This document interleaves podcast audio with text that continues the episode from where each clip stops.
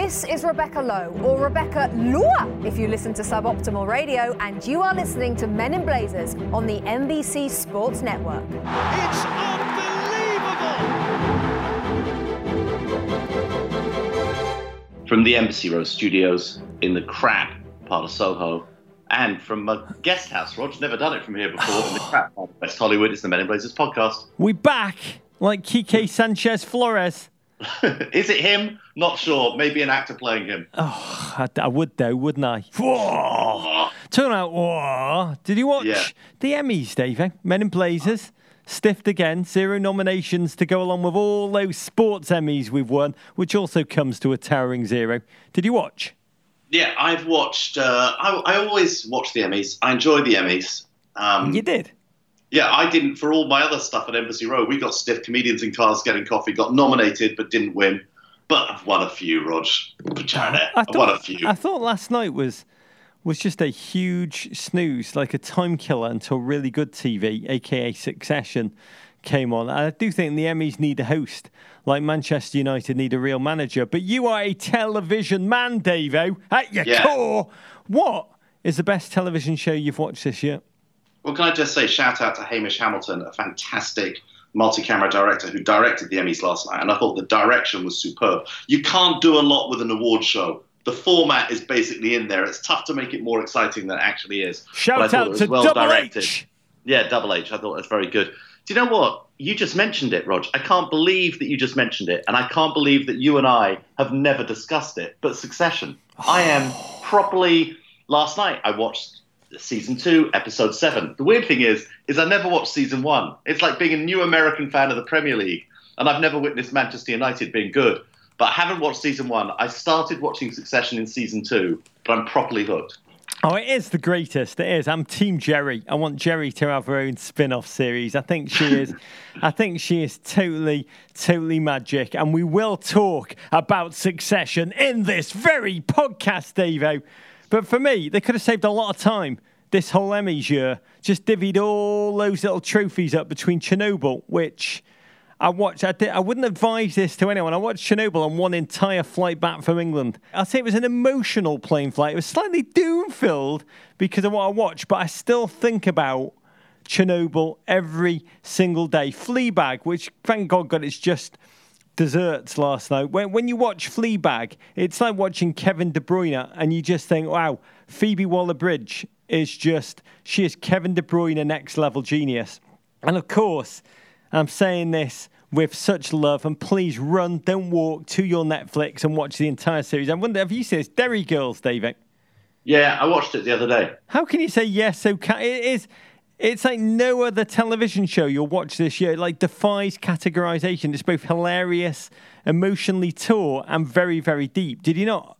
No, here's the problem I had with Derry Girls. I loved it. I loved every second of it, and I intend to watch the rest of it. But the person with whom I was watching could not understand a word the girls were saying, and so kept on stopping and asking me to explain what they were saying, which ruined the enjoyment of the whole thing. Who are you watching with? Kato Kaelin from your guest house? Kato Kaelin does not live in my guest house. How dare you? I like to picture him in the corner of your guest house as we're podding, just tied up and gagged by Devo. Only for the pod part, Kato, would you be tied up? The other thing I do love, quite a shout out to whoever put the soundtrack together for Derry Girls, the undertones, the Cranberries, tear-inducing on its own. Watch it now and then let me know how much you loved it.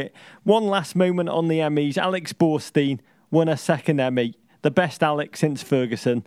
Absolutely, undoubtedly. She leaned into the microphone. She said, my grandmother is a Holocaust survivor who asked the guard when she was about to be killed, what happens if I step out of line? And the guard said, I won't shoot you, but somebody else will. So she stepped out of line, and because of that, I am here tonight. And then Alex Borstein leaned into the microphone and said, so step out of line, ladies, step out of line. And I heard that, and it made my month, to be quite. I'm tingling as I hear that. I raise my bud to you, Devo, to life. Before we get to the football, Rog, we got some quick Men in Blazers business to tell you about now. We're heading to Austin. We need a sting for that. Men in Blazers business! Yeah, it's like the CMIB. It's like our business. It's like our business news. Yeah, we're heading to Austin, Rog. We're going to be there as part of NBC's Fan Fest, taking a live episode of the Men in Blazers show Friday, October 25th. It will air at 5 p.m. Eastern time that day. The studio recording, Rog, not open to the public. The two Robbies have requested a private show just for them. So we're going to have to do the show just for them that day. But we're Are we allowed to wear pants, David?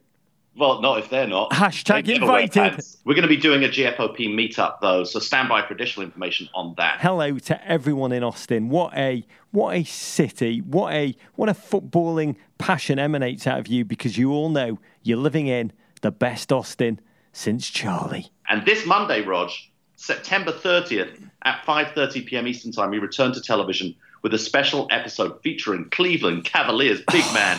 He's a massive Chelsea fan. Let's hope he still is after this weekend. Larry Nance Jr. Oh, Larry Nance Jr., who in my imagination is Jim Nance's son.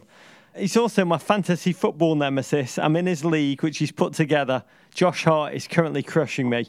Stone Cold Killer. I did just overtake Nance this week. Nance, who was at Chelsea to watch the game, which we'll talk in a minute. He goes all in at fantasy on Chelsea's baby, so it's a tough week for him. KDB, Rog, triple captain. My week, oh glory. Okay, Rog, we've got a packed show. We're going to break down league leaders Liverpool's rollicking, maybe, was it a rollicking 2-1 win over Build-A-Bear enthusiast Chelsea? We applaud 10-man Arsenal, who stormed back from a goal down to see off Aston Villa in a Sunday 3-2 thriller at the Emirates. You don't often say that. And we duck and cover as City unleashed the heavy artillery on a Watford team fighting only with slingshots. First, a toast. Oh, God, I've been dying for this moment. My first third bud of the day. Here it comes. Don't at me about the head of my beer, people. Oh, I want to raise this beer today to the life of Fernando Rixon, that combative Dutch midfielder, a Rangers cult hero who passed away heartbreakingly last week, aged just 43, diagnosed with motor neuron disease. He'll not be remembered as the wheelchair-bound figure who courageously faced up to his illness. He'll be remembered as a joyous maverick. Slightly unhinged, to be candid, a man who skippered Rangers to their most dramatic title in 2005. He had a difficult start to Scottish football. He was subbed after 21 minutes of his first appearance at Celtic Park, then sent off before half-time on his second appearance at Rangers for delivering a reverse karate kick to an opponent. But he grew game in, game out, to become Player of the Year during their double campaign. My favourite story about Fernando comes from 442 magazine. They said someone was asked in the press room, was it true that Rixon had been named after the ABBA song Fernando? To which the reply was, why? Did ABBA release a song called Dirty Fouling Bastard? I raise this blood fam, to his memory and to living life to the full, Davey. Oh, wonderful. Rog. Yeah, great player. My kind of football player, Rog. Okay, Chelsea 1, Liverpool 2. Football's answer to dropping a Mento and a Diet Coke, a frantic and frenzied affair that saw Jurgen Klopp's mob take a 14th-minute lead when TAA unleashed a blistering free kick. What a move that was, Rog. Past a helpless Kepa assist to Mo Salah. Chelsea took the punch on their peach fuzz-filled chins and looked to have levelled the score on 27 minutes when Dave turned in some box slot, only to have it VAR'd offside in the run-up. A mere 2 minutes after that decision, Bobby Chomper's emphatic header doubled the Reds' lead. The second half saw Chelsea come out swinging, pulling one back through an unlikely and incredible N'Golo Kante solo effort. But in the end, it's not enough, as Liverpool earn their sixth straight win to start the season and stay 5 points clear of City. Oh, what a game. What a game between Liverpool's Scooby-Doo, Chelsea Scrappy-Doo. It was varsity versus junior varsity, hugs versus babies. I say, it's hard to believe this because the vibe is still great, but Frank Lampard was and is still searching for his first home win as Chelsea manager. And Liverpool, we've forgotten this, but they entered after a chastening Champions League loss at Napoli, mortal for the first time this season, and well aware that for all the 97 points they'd amassed last season, they only won once away at a Big Six club. So it was fantastic high-tempo fare from the off. Both teams trying to enforce their strengths on the game.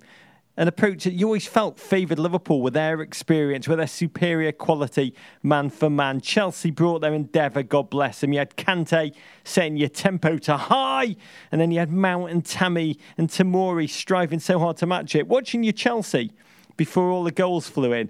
They're like a manic labradoodle, eager to retrieve the ball and just kind of confused when their owner psychs it out by fake throwing it. I love they are at Chelsea. It is hard not to enjoy watching, though, David. Oh, my God. In midfield, going forward, this is a lovable football team. And there's some talent in defence, but it's not necessarily the talent you need to stop crosses and set pieces coming into the area. Look, they're coming off a midweek Champions League loss also, that sort of heartbreaking home loss to Valencia. You know, Frank Lampard forced into, you know, some tough decisions in his lineup before the game. We will get to one which was particularly tough for a superpower named America in a minute, but the game came to light in the 14th minute. Liverpool, free kick one, dangerous spot on the edge of the area after a confused Christensen, I think it's fair to say, had fouled Mané. It was a position that commentators love to say, it's too close to get the ball up and down from there, isn't it? Well, it is, but what you can do is have most kind of back heel it and you can blast it into the side of the net. I mean, look, that's a free kick that even Liverpool, we'd have to say, will execute that free kick perfectly.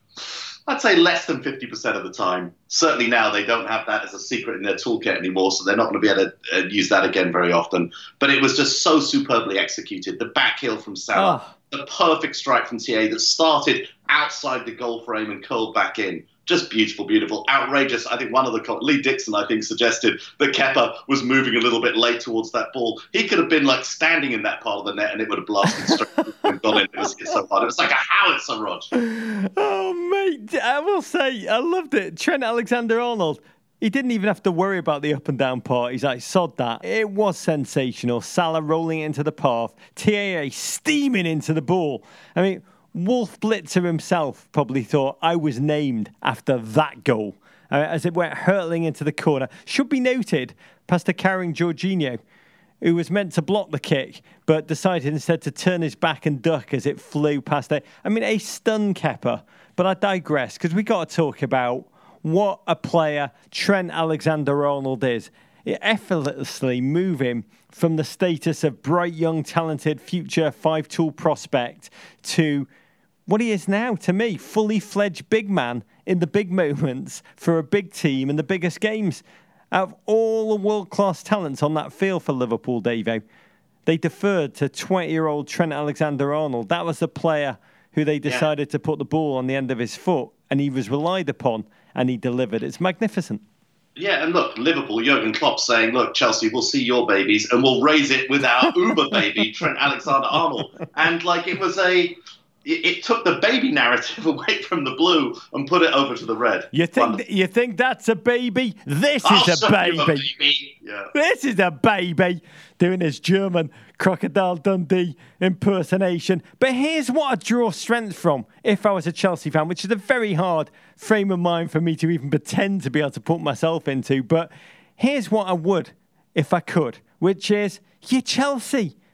They persevered. Tammy Abraham, Chelsea's Lone Ranger. He had his chance in the 25th minute, looped in on Adrian, who must have been wearing his Allison cologne. He made a fine thigh save. Huge respect to Adrian. This upsets me to even have to say this. I'd hoped he would completely weaken Liverpool's backline, but he seized his chance, and it hurts me to say this. He's been a revelation. They also had Yavar, minuscule, minutiae decision, and I felt for you, Davo. I felt for you. How did you experience the VAR overruled Dave non-equaliser?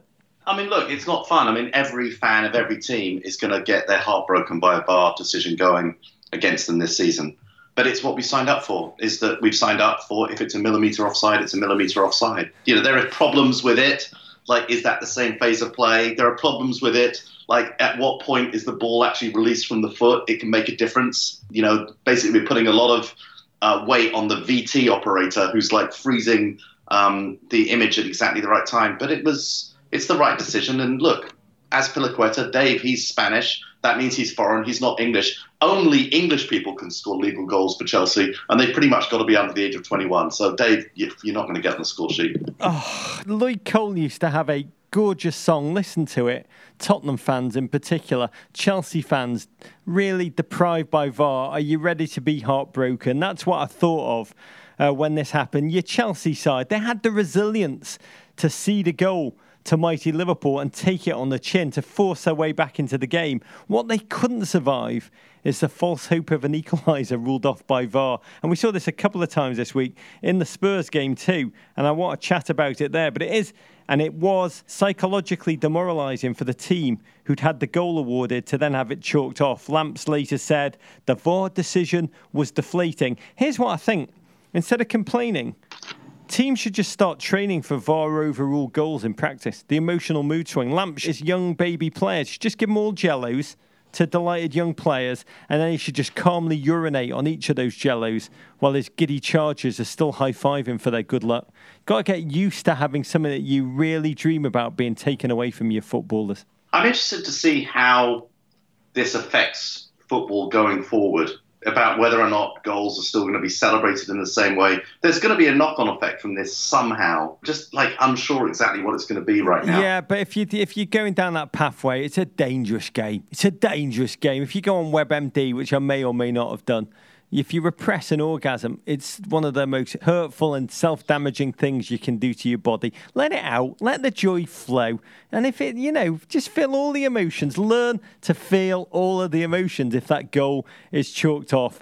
And in this one, it was game-changing because 28th minute, VAR ruled out the equaliser. And by the 30th minute, it was Chelsea 0, Liverpool 2, because from another free kick, blown marking assignment in the middle, Lonzo not really in the same zip code as Bobby Chompers, who nodded home. What were the Devo experiences in that second? Well, look, it was another foul on the outside of the box. Terrible set-piece defending. Look, on a positive, I'd say that Chelsea actually neutralised Liverpool, and one of their achievements, other than going forward, is they stopped Liverpool playing through them, as Liverpool have played through every other team this season, and they've reduced them to 2 set-piece goals. But if you're going to give up goals from set pieces, you're going to lose to a lot of teams, not just Liverpool. You're going to lose to a lot of the Burnleys. You're going to lose to some of the promoted teams as well. Just not good enough. Everton. Yeah. Huge credit. Not that worried about Everton. The Liverpool Football Club. They have scored 34 goals from set-piece situations in the Premier League. It's amazing since the beginning of last season, which I think is 7 more than any other club. It feels, watching them, that they have a set-piece planned, thought ahead for almost every possibility. They're so well conceived. They're so well drilled. Stunning, diverse array of options. It's, to me, like watching San Antonio Spurs and their creative variety of ATO inbounds plays. They have a true American sports stats and analytics influence, Liverpool. They really do. I mean, you look at other clubs who can't even work out who's going to take their bloody penalties. Klopp is looking at repetitious situations, throw-ins. They could bring in a coach that can help us with set plays. Some minute advantages of these high percentage opportunities around the box. If you can increase the margins of your performance with them by slight percentages, it translates into hard points won. We saw that in this game. I mean, Chelsea, I agree with you. You've got to feel, God, their game plan was excellent. They reduced Liverpool to 3 shots on goal. Sadly, 2 of them went in. And God love Chelsea, they even made a fist of that second half. Tammy and the excellent, and to me, now quite underrated, Joel Matip. Just tussling Kante and Verge, mano a mano for headers, which was hilarious to watch. And it was actually bizarrely close fight. It was wonderful. Liverpool backed off. You made Liverpool bat off. Whatever happened, Liverpool decided to favour their backline instead of pressing hard, which is always there where their defence begins. And once that gear went into reverse, Chelsea made Liverpool seem oddly vulnerable, David. Well, yeah, and Tomori played Salah superbly, matched him for pace, which is amazing to see a central defender do that. I thought Chelsea played really well. It's very tough as a Chelsea fan to see too many negatives in this match other than set-piece defending. And look, Frank Lampard is still doing extreme building work on this club. He's not putting in the finishing touches, which Jurgen Klopp is doing in his stable squad. Yes, Jurgen has had the problem with dealing with the loss of Alisson and having Adrian playing there, but he's got his personnel. He knows his team. He knows his formation. He knows how he's going to go and play. Those players know each other so well. Frank is at the beginning of his Chelsea tenure, beginning of these players starting to gel, beginning of putting in a new system. But, early signs are it's very good. And that second half, I thought Chelsea were electric for most of that half at both ends of the field. And when it came to the goal was just something else. Oh, extreme building work. That sounds like Tuesdays in the gym for Devo, a light day. Kante, let us praise that man. So excellent, just scurrying everywhere with commitment, with technique, with class. That goal, buzzing around the area, tiny man beating his marker, then closed in by three hulking Liverpool defenders. And just the casualest of flicks that he unleashed, the scoop almost into that top corner. Oh, Devo. And this is after Lee Dixon has said, you know, the problem with Chelsea is that none of their midfielders score goals. And I think N'Golo must have heard that. And this was spite scoring just to upset Lee Dixon. But it is true. This is what Chelsea need. They need more contributions from that central midfield. I don't think Jorginho's going to score. N'Golo is the guy who's probably got to step up and go and do it. Wonderful piece of footwork. Wonderful finish. You know, absolutely nothing that Adrian could do about it. And at that point, you just thought...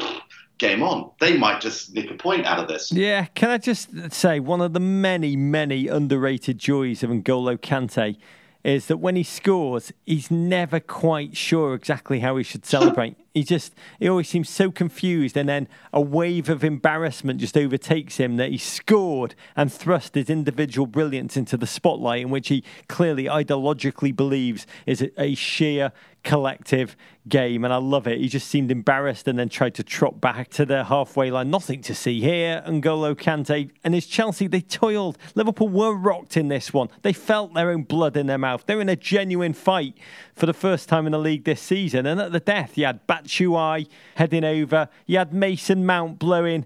Oh, David, poetry. An incredible chance. First time, close range, after a beautiful Alonso pass. Poor Frank Lampard in agony on the sideline, having to powerlessly, cruelly watch exactly the kind of chance that Frank used to routinely take a mate, right?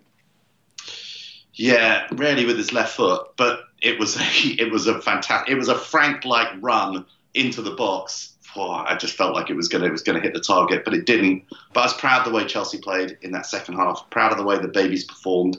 And you come out of it and you look at 8 points from 6 games, which if you'd said that to me before the season, I'd have been like, oh my God, it's going to be a disaster. I won't even want to pod, let alone like talk to Roger. And I actually feel, I'm not sure I've ever felt better about Chelsea. It's just a very, very odd feeling. It is a weird feeling. I mean, Frank Lampard's name sung throughout the game, despite the fact that his Chelsea have lost twice at Stamford Bridge just this week. You got some concerns. Obviously, Chelsea conceding 6 goals in 8 games under Lamps is most un-Chelsea and not sustainable. But how are you feeling about this? These words don't even go together, Davo. Chelsea noble losing. Yeah, well, I mean, look, if it was just noble losing... absent of the sense of a rebuilding project, I think it would be difficult. But you look at the amount of talent on that field, and you look at Tomori and Abraham and Mount and how these players are coming on, and then you look at who we've got on the bench, you look at who we've got coming back from injury, and N'Golo Kante is only just back, Rudiger, who's our best central defender, still coming back into the side. And you sort of feel like it's all going to be okay. It's all going to be great. There will be no fun in noble losing in the final third of the season. I think we're going to have to see... you know, some significant progress there. But right now, you look at the building blocks, you look at the players getting this incredible experience. I mean, you cannot substitute the experience of that game for Chelsea's young players. There's no amount of training, no amount of youth preparation, no amount of national team experience that will substitute for what they learned coming through that game against a superb Liverpool who they neutralised for very, very large spells of the game. Frank at the changing room, I'm proud of you, lads. I'm proud of you. Oh, we have to button Liverpool. Not at their best yet, still victorious, which is, as you always say, Devo, what champions do, right?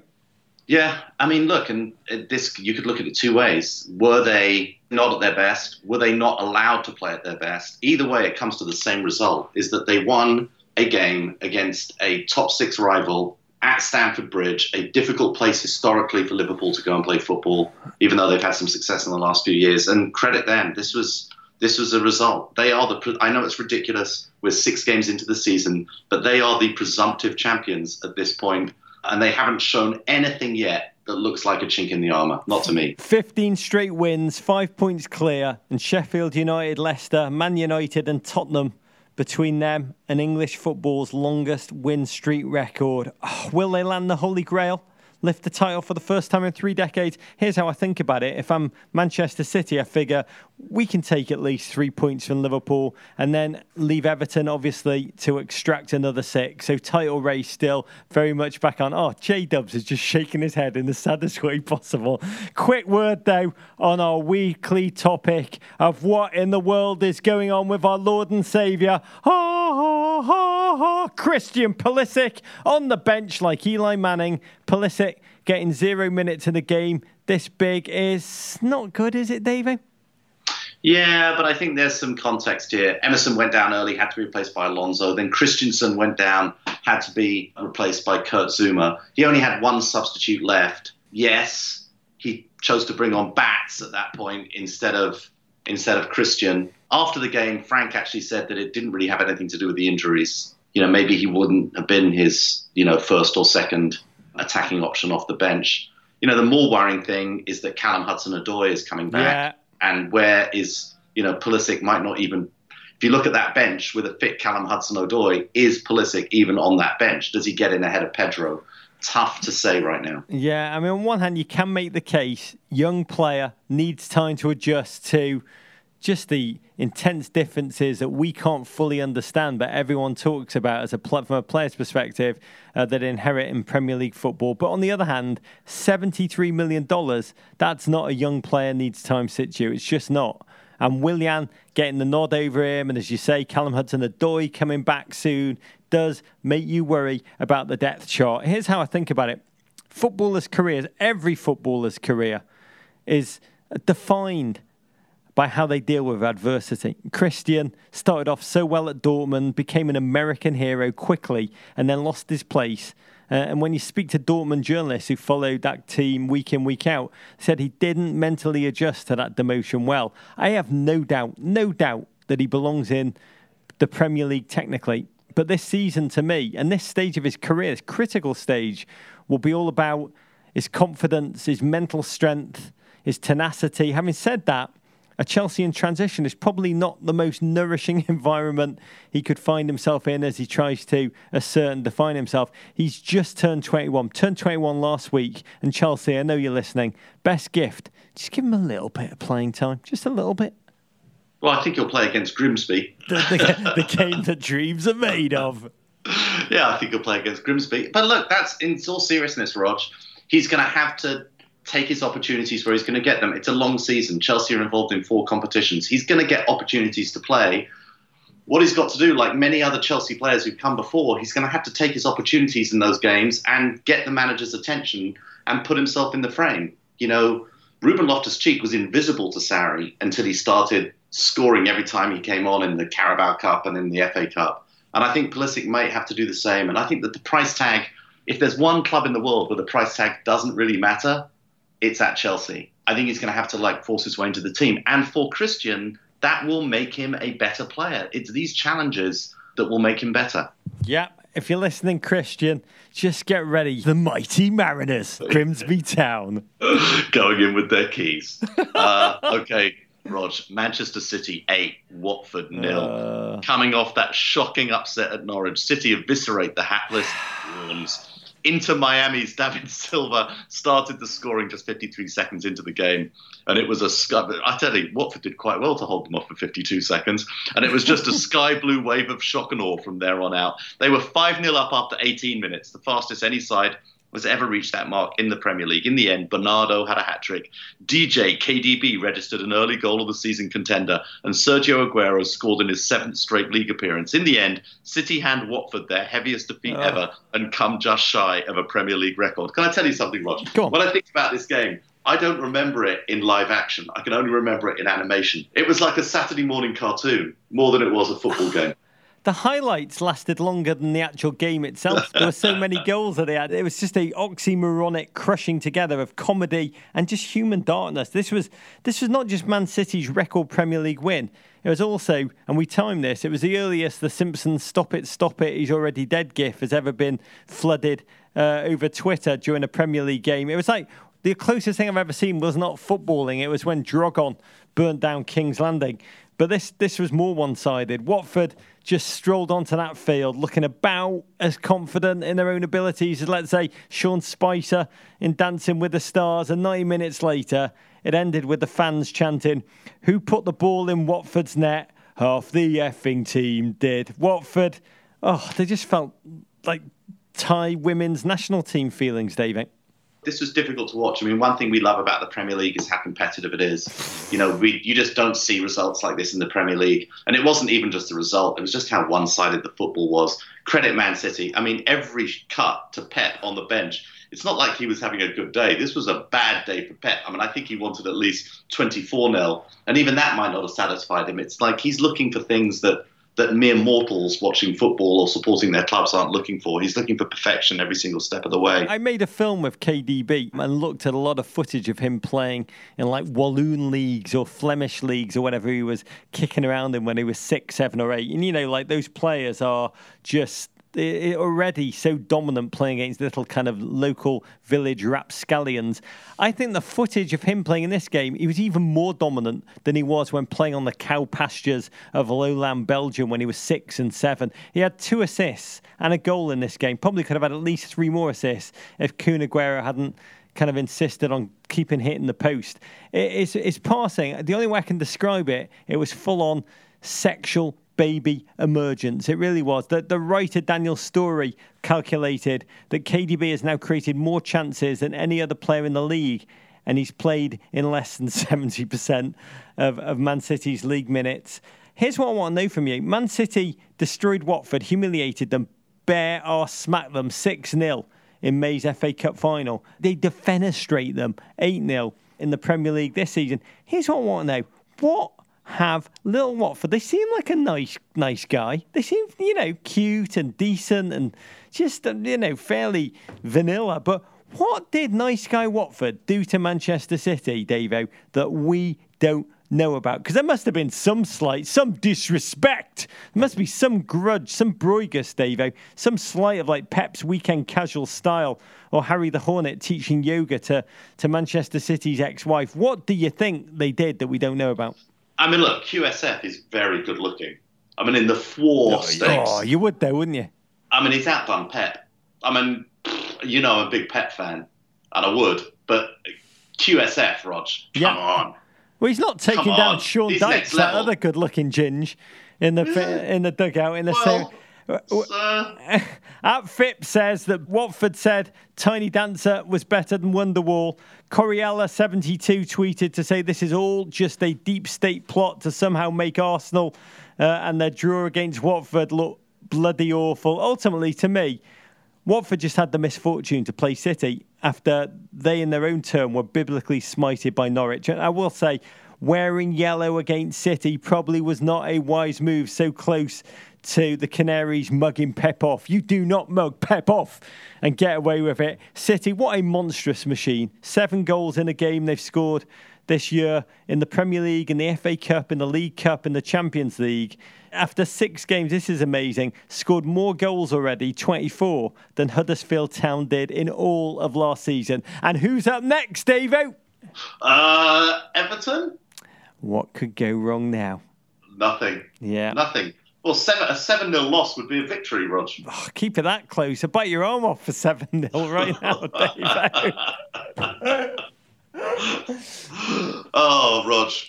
Talking about biting your own arm off. Arsenal 3, Aston Villa 2. The design shaved into Oba's head may have actually been Arsenal fans' heart rate during this one. They go down 1-0. They have Ainsley, Maitland-Niles, all 3 of them sent off. They pull level through a Pepe penalty, fall behind a second time, only to storm back and level the score through Callum Chambers. Remember him, Rog, in the 81st minute. And 3 minutes later, the official Gabonese ambassador to Islington popped off from outside the box to cap a quite remarkable comeback, and they move Arsenal into 4th place. There are so many moments in this game which are just like, to me, essence of Arsenal. I mean, Maitland-Niles limping off after injuring himself whilst earning a second yellow card and getting a red possibly the most symbolic Arsenal moment of the season. Aston Villa going 2-1 up with David Luiz choosing to air guitar a whiff of a clearance to leave Grealish an easy chance to score, was up there also. But then you had Socrates take a bat. How did he not get an Emmy for this? I don't know. Just rumbling with a bemused Wesley. Somehow it ended with Socrates falling in between the giant striker's legs on the floor and then doing what any normal person would do in that situation, punching himself deliberately in the face, then flinging himself flat out on the turf in agony. Just some elaborate effort to confuse the referee into thinking that the large Brazilian had hit him. It was Arsenal-Arseling in just the most Arsenal-y of ways, David. Yeah, that moment was just something else. I think they train. They must train. It must be a trim. Liverpool are busy doing, all right, Salah, you roll the ball back to me and I'll smack it into that. That's what they do in training. Arsenal are like, lads, if you hit yourself in the face, mate, you think, yeah, maybe let's try it. No, if they were training, it would be WWE level, which it was not. It was just absolutely ridiculous. Somehow, though, they ended up winning. I mean, largely, they won this because Aston Villa just cannot hold a lead this season. Respect to Pepe, first goal in the Premier League from the spot. Callum Chambers for exhuming himself from wherever the hell he's been for the past couple of years. And when they need a hero, they always get one in Oba. Sublime free kick to land those 3 points. But we don't say these words together a lot, Devo, and we should. Arsenal and tenacity. Well, we should celebrate it anyway. We're not going to say them that often. But Arsenal and tenacity, Davo. That was about as tenacious. 10 men, everyone laughing. You've done your clown tropes and you still win. That is, to me, that's humanly remarkable. No, it's definitely remarkable. And look, Arsenal have so much talent. They've got so many good players. They're such a, potentially great football team. It's at the opposite. You come out as a Chelsea fan from watching them play against Liverpool and you feel good about where your team are on the project. I really find it tough to think that many Arsenal fans come out of that game, even after the win, feeling great about where they are as a club. You look at Guendouzi and the art that he's lived out over the past month as a symbol of everything that is complex and contradictory about this Arsenal. Just, by the way, incredible performance yesterday, stepping up when others, almost everyone, would hide. And you look at his flip-flopping narrative. Michael Kerrin, my Arsenal supporting mate that I always check in with after games, he called him a king, Guendouzi, after he propelled the 2-2 draw against Tottenham. Then last week, after Guendouzi was subbed out against Watford and decided to hold up two fingers to show the score moments before Watford then went and equalised, he downgraded Guendouzi. Michael Kerrin did too. He's just a French knob. And now, after this performance, Guendouzi is back to, quote, being class for his age, which is the greatest compliment. And that, to me, in a one-player art, it's just like, there's so many teams that are undecipherable this season. United, Spurs, Arsenal. You never know what you're going to get. But this team are particularly perplexing. When they seem to be cruising, they wilt. When they careen into a ditch, they rise up with just a fist of fury, as they did in this game. Their fans feel every emotion. They are in fourth place, just 2 points behind Manchester City. But somehow, it still feels like Unai Emery is on thin, thin ice, David. Yeah, because it's sort of unsure where they're going and what kind of football they're playing and what you're going to get out of this team on a weekly basis. Having said that, Unai Emery is only at the beginning of his second season, and you sort of feel like he needs a bit more time with this squad, needs to figure out a way to get the best out of his players. And it gets worse for Villa, Rog, next Sunday at 8:30 a.m. Eastern Time. Your show, Aston Villa, The Promoted, debuts featuring brilliant interviews with childhood Villa fan turned coach Dean Smith, your hair hero, Jack Grealish, and the remarkable Tyrone Mings. It is fantastic to watch, despite the fact that you're in it. Oh, I don't mean that. Your Promoted, Norwich and Sheffield United are available now on NBC Sports YouTube. Oh, my God. Leicester 2, Tottenham 1. Spurs took the lead on 29 minutes when Harry Kane, what a goal, Rog, while going to ground, somehow managed to bank his shot off the turf and past Kasper Schmeichel in the 64th minute. Poch's mob looked to have doubled their lead through Son, only to have the VAR Binks render it offside just 5 minutes later. Leicester marched down the other end, and Jamie Vardy's pullback was thumped home by Ricardo. And in the 85th minute, an absolute stonker from the only Premier League player to have an American university named after him, James Madison, sealed the win for Rodgers' mob and moved them to third in the table. Oh, I don't know. Tottenham, I just...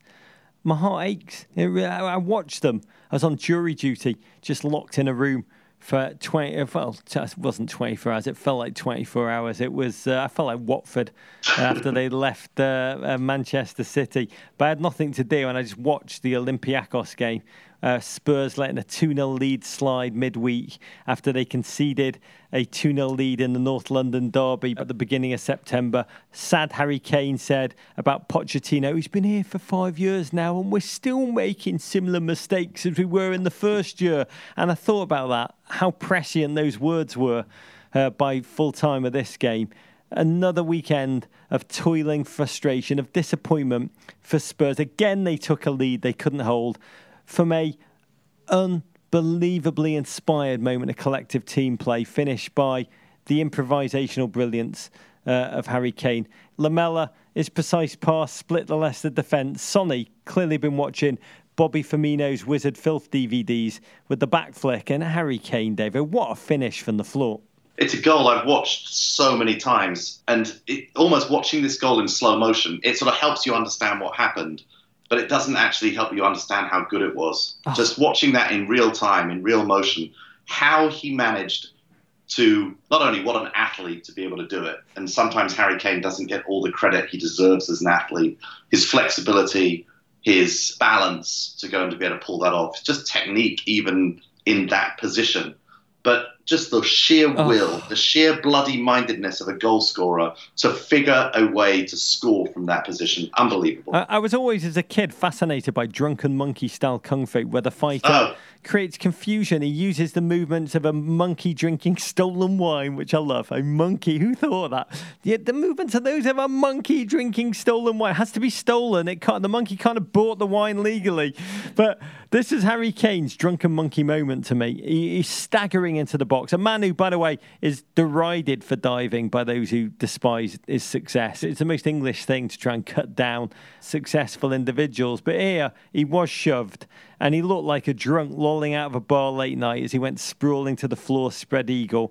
And he takes such crap that he's a diver. And here he showed, spread eagled on the floor, that he still had the elite finishing skills to drop his meaty foot onto the ball and just chop it like an incredible ping pong serve into the net. It was all round, humanly magnificent to watch. Atmore at FTW, he scores when he falls, he scores when he falls. Harry Kane, he scores when he falls. And in the 58th minute, Sonny missed an excellent chance, screwing a shot wide of the post with a goal at his mercy. The commentator, I couldn't believe this, screamed, that surely would have wrapped the game up for Spurs, as if he was the only person in the world who does not know what happens to Spurs when they go 2-0 ahead. Then Aurier did score. It was VAR'd off for being millimetres offside. Correct application. We should get into this for a second. VAR haters see it as a way that squeezes the life and joy out of the game. I don't have a problem with it, to be honest. If it's offside by a couple of millimetres, it is offside. I think it's like, if VAR was instantaneous, David, like they had microchips in the ball and the players' boots, I think it would have fewer detractors. It's the people being cheated emotionally, the surging joy of a goal turning to ashes in their mouth that pisses them off, right? Yeah, and look, I think there's a lot of truth to that. I do think, though, that there is one issue with this millimeters offside thing, which is to do with we really don't understand where the video is being frozen to decide the release point. Correct. Because millimeters offside may be centimeters onside if they've frozen that video at the wrong point. And I think that is something which we sort of need to understand more that's going on. But I also think that if we're going to get into this micro, and this is what feels a little odd, I have no problem with VAR, and I think if offside is going to be called, it doesn't matter if you're millimeters offside or if you're 3 feet offside, it's offside, and it should be correctly applied. But you can't have that and then have all these other very subjective decisions that go into so many refereeing decisions. You know, we have this clock, which is completely and utterly inaccurate. We have goalkeepers allowed to get away with things, or sort of different rules applied to that player. We have different rules applied to offensive players and defensive players. It's starting to shine a light on how much other stuff. If you're going to be this precise over offside, let's figure out how to be this precise over everything else, because it's starting to like make football look a little silly. Yeah, and we don't like football when it's a little silly, David Luiz. Leicester, though, went up the other end immediately again after a VAR ruling. Spurs wilted, end of the field. Ricardo banging the equaliser home. At Brennan Casey 11 tweeted, only Spurs could blow a 2-goal lead while only allowing 1 goal. Yep, hypothetical 2-0 leads are, as we've always said, the most dangerous in football. It would get worse for Spurs. James Maddison, a dashing, handsome spark plug, charged through the middle all game long in an advance role, free on the end of the box. Just drilled that ball with wit, with power, with precision and wonder into the corner. He rifled it to finish Spurs' narrative-fulfilling implosion. Yeah, this was heartbreaking. But let's not take away from Leicester. What a football team, Rog. You know, and all the, let's just say, light ribbing we give to the Brog. But he's put together a team that looked like they are legitimately going to contend, not just for the top six, but for the top four. James Maddison, a player who just electrifies with every appearance. He's Beckham-like. That ability with his right foot, Rog. Wow. Tottenham were beaten by a very good team this weekend. I agree. James Maddison, I rarely ever seen a player who's been more obviously clear that he's not sticking around at Leicester for very long, but just enjoy him while you've got him. Producer J-Dubs calls Brendan Rodgers the sixth Derry girl. And Brodge did mumble on in victory that, oh, we have to protect our home. This is our home. We have supporters in the stands. Brodge then doubled down. Families in the stands. No doubt mumbled on about a die for those family in our stands. Leicester have looked so good this season, apart from when they play against the Big Six. This win will be such a psychological lift. They will now believe a top four challenge is for real. But, oh, my God, Spurs.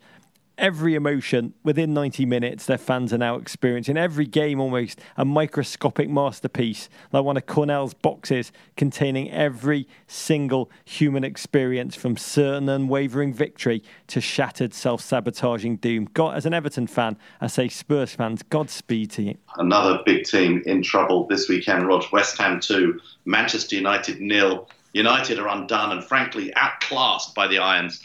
Ukrainian international Andriy Yarmolenko put them in front with a clever finish on 44 minutes. United did come out with more fight in the second half, but it was that man, top of the League One, Ipswich Town's Aaron Cresswell, oh, JW, who curled a free kick, top ins on 84 minutes, cut to a very pale Ole on the sideline as his Manchester United have not won in 9 away league games. Oh, Devo, this is it. I've come to realise this season, and now you're watching the show, it works. Manchester United, they're just football's waystar Royko, David. They are. They are just like once all-powerful, now totally faltering. Sir Alex, obviously, Logan Roy, Ed Woodward, Tom, which I guess makes Ole Cousin Greg. And in this one, Cousin Greg had Pogba, Martial out. God, they were just languid. They were cumbersome. Matic and Mata, no match for, let's say, industrious West Ham, multifaceted West Ham. We should do West Ham first before we examine the corpse, Davo. West Ham, God love you, West Ham. You have suffered, West Ham fans. You've had raised hopes. You've had flickering moments of glory, just undone by a botch move to a new stadium. You've had Manuel Pellegrini come in, a gent who similarly, like your club, has experienced moments of wonder and great moments of disrespect in his career. And now you've got the giddiness of a top four chase, and it's real. Savour every moment. You deserve a season of glory. They were very, very good, powered by Mark Noble. Real fight in this team. Some very, very skillful players. Pellegrini seems to have really put his imprint on this squad, and attractive to watch. You know, it's fun watching games from the London Stadium, Rog, and not just because you don't know how the fans are going to behave or what they're going to do. It's the football is actually really good. Yeah, and this one, though, United, it was like watching them go down with all hands, without a trace. Season record, 2 wins, 2 draws, 2 defeats. 4-0 glory against Chelsea. Feels like it happened last season already. They used to be marquee, must-watch destination viewing, United. They really did. This is what fans who are newer to the Premier League, they won't even believe this. United used to be the game of the week. Rooney, Ronaldo, Giggs, Scholes, Beckham. Couldn't take your eyes off them, Davo. Watching them trudge through. Who are you excited about when they're on the ball? I mean, Daniel James, because, yeah. Wan-Bissaka, because of his just tackling verve. But, like, who's electrifying for United? This is a shadow of its former self. You know, huge new contract given to David De Gea. You're not even sure that makes any sense. These are troubling times for United fans. Those shots of Ed Woodward. Oh my God! In the owner's box. Oh my God! Very, very, very odd. Ashen-faced in the director's box. Injured Phil Jones for reasons unknown, sitting right behind Ed Woodward. Ed Woodward, I know you're listening. You do have difficult decisions to make. United results since you gave him the job. After that, give him the job win at Paris Saint-Germain in March the 6th. I played 20, won 5, drawn 4, lost 11. On Sky, Roy Keane said it's scary how far United have fallen. And Jose Mourinho, who continues to talk about United as if he has done nothing whatsoever. Nothing to do with their downfall. It's like watching CNN with like the getting ex-politicians on immediately to talk about political situations they've been very involved in. They asked him, what do you think is missing, Jose, with this United side? And he said, pretty much everything, which is his way, I guess, of referring to himself. United, David, another reset, which to me is starting to feel inevitable, which would be their fourth reboot in the 7 years since Sir Alex retired. Is that the only move at this point? Are we just biding our time? It's just really hard to say. I mean, that amazing fact in this game that the commentary team came up with, that Pellegrini has beaten four. He's the first manager to beat four Manchester United managers. And you suddenly think, wow, that's impressive. Then you realise, no, that's taken about 3 years. And it's just not, you know, and I don't think a single one of those wins was against Sir Alex Ferguson. It's hard to know, you know. And yet, what I find amazing about football is we can look at clubs and we can see them doomed. You know, you can see it like, look at where we were with West Ham just, you know, 2 seasons ago. And you're thinking, oh, it's the stadium, where's the squad, where's the team? And now they're going out and they're handily beating Man United. So teams can turn it around very quickly. It's true. A common denominator in that point is David Moyes' management, David, which is a thing that both teams have exercised from their cultures. But talking about great managers. Oh. Southampton 1, Roger, Bournemouth 3. The Cherries get their first ever win at Southampton in this Friday night clash on the SAF, because goals from Nathan Ake and Wilson's Harry and Callum, the latter's fourth of the season, give Eddie Howe's side 10 points from their first 6 games. They're sixth in the table, Rog. Bournemouth. Ceded 65% possession. We're outshot 25-6, but still leave with South Coast bragging rights, perhaps the toniest and most subtle bragging rights. Eddie Howe, Dave, we become inured to his brilliance. I mean, to me, he's a sex god, and most pertinently, for implied nuance reasons, childhood Everton fan. I'm not saying, I'm just saying, if you're listening, Farhad Mashiri. Burnley 2, Norwich 0 from the bright lights of that win over Man City, Rog. The Canaries go down the mine shaft that is Turf Moor, and they get punched in the mouth by Lancashire bash brother Chris Wood, who scored on 10 and 14 minutes. The Clarets have 8 points from their first 6. Norwich, meanwhile, come back down to earth. They've conceded more than anyone but Watford.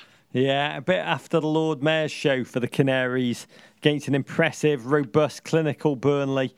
But in massive news in the world of linguistics, we learned this week from a GFOP, Dwine Stock, that Pookie, Devo, in Hebrew means little fart. And apparently Israeli Premier League commentators have just been having a field day. Like every Norwich game that they have to commentate, they just say his name and then giggle all season long. Global GFOPs listening, please keep us advised on all of this whole new dimension of football that Pookie's name in Hebrew has opened up to us. I cannot wait to find out that like Klopp in Hebrew means like herpes or gastrointestinal disorders or like, just keep them coming. Irritable bowel syndrome. Yeah, maybe. We will see. Newcastle 0, Brighton 0. I watched the entire 90 minutes of this game, Roger. Quite an away day for Seagulls fans who travelled 326 miles up the A1 to see a turgid goalless draw against Steve Bruce Hornsby's side. Both these teams already have that come-hither relegation look in their bloodshot eyes. God, Newcastle, they are like the Miami Dolphins of the Premier League, but without all the pastel clothing. 29% possession against Brighton in front of their home fans. And Steve Bruce's only tactical plan B was to throw on recently exhumed Andy Carroll for the last 10 minutes. Let's chuck on the big lad, time to put himself about. And once again, an air of mutiny, and this makes me sad, rumbling out the north. Leicester, Manchester United and Chelsea up next for Newcastle. It's all a bit darkness on the edge of tune.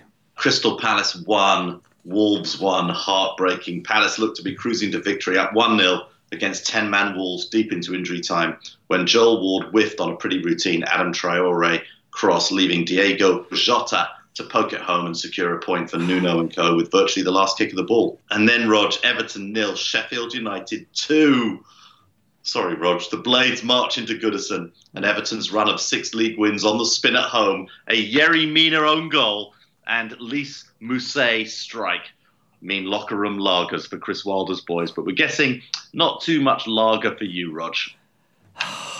All I say is peak Everton has been achieved. Really has. Losing 2-0 to a team that you only concede one shot on goal to the whole game. That's hard. You should get points for that. that's an achievement. I mean, ahead of the game, Marco Silva, who is a little beleaguered, tried to stave off criticism, call on Everton's players to be, quote, Icemen, which I don't understand. He said it's so easy to create a crisis inside Everton. He said, yes, it is easy, Marco, when you so consistently play awful, turgid football like you do. In this one, we dominated Sheffield United. Let's be clear, Sheffield United are a recently promoted team in complete transition, a week in which the court awarded ownership to a Saudi prince, Abdullah, who immediately mused about bringing the Bin Laden family in as co-owners. He said, I really get offended when people think the Bin Laden family is a bad name. Bin Laden's a good family. Every family may have one bad person. Yeah. And Goebbels was just one bad apple in an otherwise fantastic family, apparently. Anyway, back to Everton. 70% possession, 12 corners, so few true chances created, imploding on the first corner we conceded. And own goal. Did you see this, David? Because as soon as the corner was awarded, I felt the goal coming in my bones. Everton fans, their relationship to corners, they love a corner awarded. They get very excited when they get a corner kick, Roger. It's because they know what can happen to them when they get one against them. Give bonus points for corners won, lads, FA. Just a suggestion. This one, Yerry Mina just nutted it past the flapping Jordan Pickford and his tiny arms. Sheffield United hadn't had a shot on goal. Everton 1-0 down. And it was so frustrating to watch. Huge respect to Sheffield United, least heralded of the newly promoted side. Chris Wilder, local lad, childhood United fan turned manager. Just a straight-talking, no-nonsense Yorkshire man. 8 points from 6 games. 7 goals only scored in the process. That's pretty bloody impressive. Mid-table is their reward. At the final whistle, giddy Sheffield United fans bellowed, just like Sheffield, your city is red, which just guaranteed to get 1 million retweets from Liverpool fans. Everton, Devo, we are crap. This is the sad part. This was meant to be the easy part of the season, the gentle start to our season before the fixture list gets a bit bloody awful. Next week we play football in Cremators, Manchester City. Here's my question. I mean, there's a Russian phenomena where life, it gets so hopeless, you begin to long for Stalin's return, even though you rationally know his leadership was miserable, murderous and hunger-filled. I'm starting, Davo, am I wrong to start to romanticise fondly the days of Sam Allardyce's tenure? Rog, your highs and lows, you've got to modulate and moderate these highs and lows. 2 weeks ago, you got very excited on a Friday night about Everton going top of the table. Oh.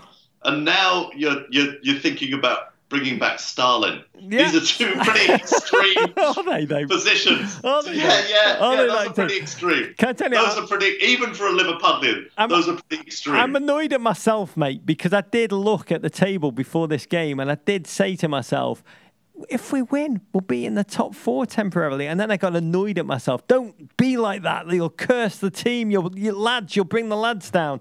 There's nothing else like it in my life, I thought. That I voluntarily refresh hope every week and watch and just get that hope spat back into my face by the players. Apart from, of course, being a Chicago White Sox fan, being a Chicago Bears fan, being a believer in the American democratic system. Everything that I care about seems to be just... I know, but you've got 7 points from 6 games, Rog. In the battle royale of the Premier League 2019-2020 season, you're fine. It's just you're fine.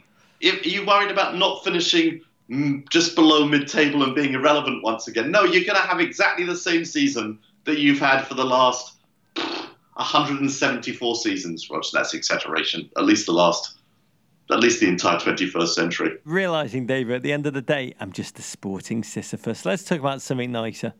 Oh, you love the NWSL, Roger. 48th minute Tobin Heath goal for the Portland Thorns. Liston past the Houston Dash. Stops the 2-game losing streak and means they've clinched their 4th straight playoff appearance. And they're 6th in 7 years. So the North Carolina Courage, Chicago Red Stars and Thorns are in, leaving just one playoff spot up for grabs, Roger.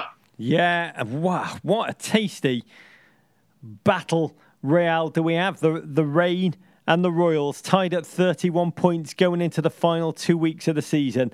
And who's playing this week? Well, that important Royals Rain game that we promoted last podcast was cancelled last Wednesday on account of unplayable field conditions. Damn you, water... What's it called? Oh, Rain. That's what it's called. Rain, I'm getting confused because it's like the team's called the Rain and then there's Rain and all damn that. Damn you, water that falls from the sky. What's that water that falls on the sky called? What's the collective noun for waters falling from the sky? The two teams are going to take the field this Wednesday with everything to play for. The game is going to stream live on a little website called yahoo.com. Okay. Roger, your weekend looks like this. It starts at 7:30 a.m. when Sheffield United, fresh off that defeat of mighty Everton, host league leaders Liverpool. Speaking of Everton, they host Manchester City at 12:30 that afternoon. Sunday sees Leicester hosting Newcastle. And then on Monday, it's the big one, Man U versus Arsenal, followed by, apologies, the Men in Blazers show at 5:30 p.m. Eastern Time. All of this on the NBC family of networks. Let's have a prophetic shot of Jägermeister and see what the future holds, Roger. Oh, David, you just reminded me Everton are playing Manchester City. I got the same feeling when you read that out as when I do my annual medical, and it's genuinely the prospect of sitting in front of that game is exactly the same as going through that experience with my beautiful doctor. Shout out to Dr. Bregman. Oh, here's my Jägermeister, which is the only medical help I need right now. That exclamation point in a glass that genuinely, no matter what I'm feeling, just makes me feel human ecstasy. Here we go. Oh, it's the Jägermeister talking, not me. This game, which is going to feel a little bit as if Ralph Wiggum had to have a knife fight with Randy, the Ram Robinson from The Wrestler. Winner takes all. The loser's going to be in a truly, truly dark hole of depression. Let me be candid about this one. My Jägermeister predicts Arsenal glory. David Luiz will gift United hope, but it's false hope. Oba and Pepe, 2-1 loss for Ole Gunnar Berhalter. Interesting, Rog. Well, my Jägermeister, taste of the man with the hot hand, Pierre-Emerick Aubameyang. He's got 16 goals in his last 16 games across all competitions for Arsenal, including 5 in his last 4. Sorry, United fans. My Jägermeister sees Arsenal 3, United 1. Okay, there are many ways to connect to us, including our now extinct Amazon Emporium, which has transformed into the Men in Blazers Bald Mart. Anytime you buy something big or small from the Bald Mart, we get a tiny percentage that allows us to produce additional, albeit suboptimal content. What are you putting in the Bald Mart this week, Roger? A book! Oh, Astro Ball by Ben Reiter. A book I picked up after my pitching performance at the White Sox. I was inspired to seek ways to improve my fastball, so I grabbed this heavily recommended beauty. It's a kind of a Moneyball 2.0, a tale told. And United fans, you should read this book. It's a baseball team who went from 2014, when they were terrible, to 2017, when they became World Series champions. Oh, God love you, Houston Astros. I love Alex Bregman. We've never really talked about that. I love that man. It's a story, though, told from inside the draft room, and I adore this book because it, big picture, talks about how you can turn losing into winning. Good. But also about how you can think differently and try and question well-defined norms. Includes all the missteps as well as the successes, which really, to me, those were the most important. The statistical insight, a little bit thin, but the human storytelling, so artfully constructed. And any fan of any team, yes, even you, Everton Football Club, will savour this rollicking tale, beautifully told. I went on my Amazon Prime Video last night, and I downloaded just a fantastic documentary film. You would love it too if you haven't seen it already. It's Love Means Zero. It's all about a man I used to work for, Nick Bollettieri, runs the Nick Bollettieri Tennis Academy down in Florida. It is such a great documentary, not only about tennis, but about coaching, about power hunger. I don't want to give up too much. It's just superb. It's superb. I've been thinking about it all day. Almost every football match we've been thinking about, I've been thinking about the rivalry between Jim Courier and Andre Agassi, and that sort of desire that Jim Courier got by just constantly growing up in Andre Agassi's shadow. A fantastic film, fantastic documentary. It's a Showtime movie, but it's available on Amazon Prime Video. Really worth a watch. I love power hunger, Dave. I'm all in for some power hunger. And while we're talking about documentaries, we're releasing a podcast next Monday on Rosh Hashanah. We're releasing a beautiful podcast with Asif Kapadia, the director of the quite brilliant Diego Maradona documentary, which is about to launch on HBO, which is one of the finest football documentaries I've ever seen. Definitely up there with my Norwich Promoted. Oh. You might win an Emmy for that, Rog. You can follow us on Twitter at Men in Blazers, at Embassy Davies, at Rog Bennett, on Instagram at Men in Blazers, at Embassy _Davies, on Facebook Men in Blazers. You can always send your raves to the crap part of Soho. You can always email us at meninblazers@gmail.com. We've got a new issue of our newsletter, The Raven, going out this Friday, in which you'll preview all of the weekend's big games. You can subscribe on meninblazers.com. Vanderpunk, Rog. War pig! Who wants to sex Matombo? I like snacks. Balds win, Balds win. Take that, Gloria. Balds lose. To Tweed! Abrigado, rock on, mate. Kung Fu Fighting America. Love you, Devo. Love you, Rog. I love you, foreign language speakers who can tell us what Pookie means in all of your individual tongues of the world. Pookie.